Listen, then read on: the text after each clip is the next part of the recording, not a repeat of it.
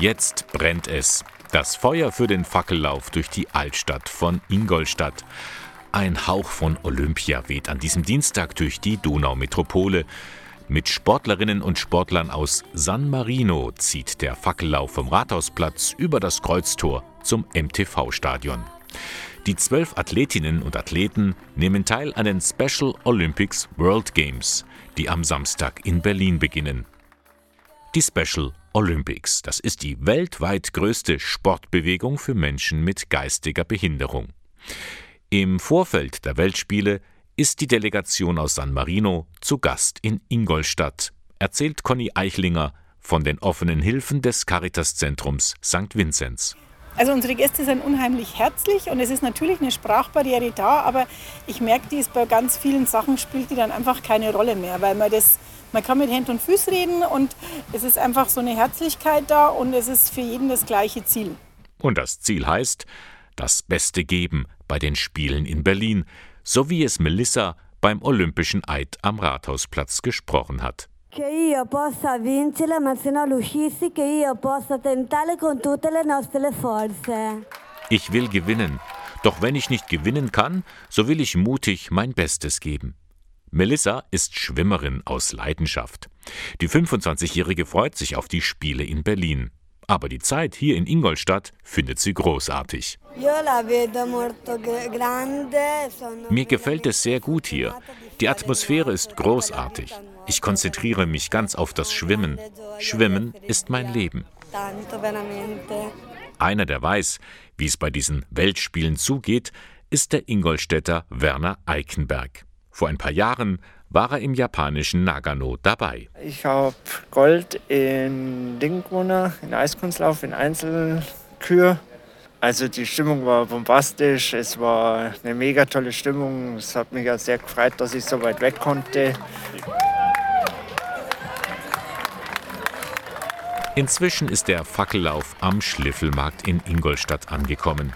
Auch einige Stadträte sowie Schülerinnen und Schüler haben sich dem Tross angeschlossen. Sie alle reichen die Fackel von Hand zu Hand weiter. Auch die 22-jährige Mariana aus San Marino darf sie ein paar Meter weit tragen.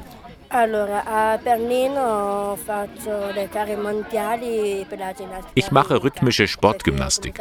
Ich mag diesen Sport so gerne, weil ich mich da ausleben kann. Schon mit acht Jahren habe ich damit angefangen. Die Teilnahme an den Weltspielen widme ich meinem Vater. Er ist verstorben und lebt im Himmel. Ihn trage ich in meinem Herzen. Das Ziel ist erreicht. Erschöpft, aber glücklich kommen die Läuferinnen und Läufer im MTV-Stadion an. Der Fackellauf, das ist ein Programmpunkt des sogenannten Host Town. Ingolstadt ist Gastgeberin für eine Nation im Vorfeld der Special Olympics World Games. Die Delegation aus San Marino fühlt sich hier sehr wohl, erzählt Barbara Frisoni. Sie leitet die Gruppe.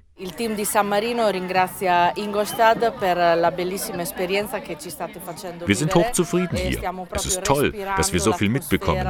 Die ganze Atmosphäre ist schön.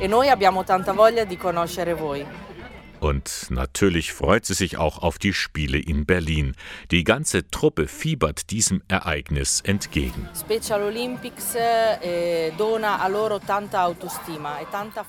die Teilnahme an so einem weltweiten Ereignis bedeutet für die Jugendlichen sehr viel.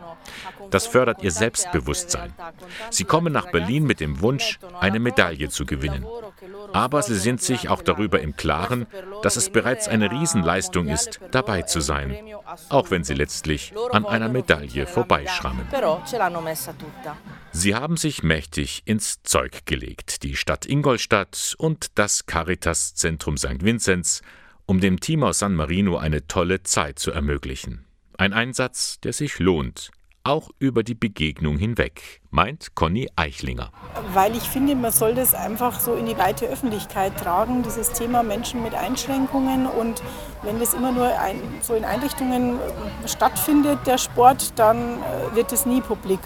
Und jetzt wollen wir halt einfach, dass es wirklich ähm, eine breite Öffentlichkeit erfährt und unser Ziel ist es halt diese Nachhaltigkeit, dass wir jetzt dann auch was davon haben, sage ich mal, dass halt auch viele Menschen mit Einschränkungen in die Sportvereine gehen können.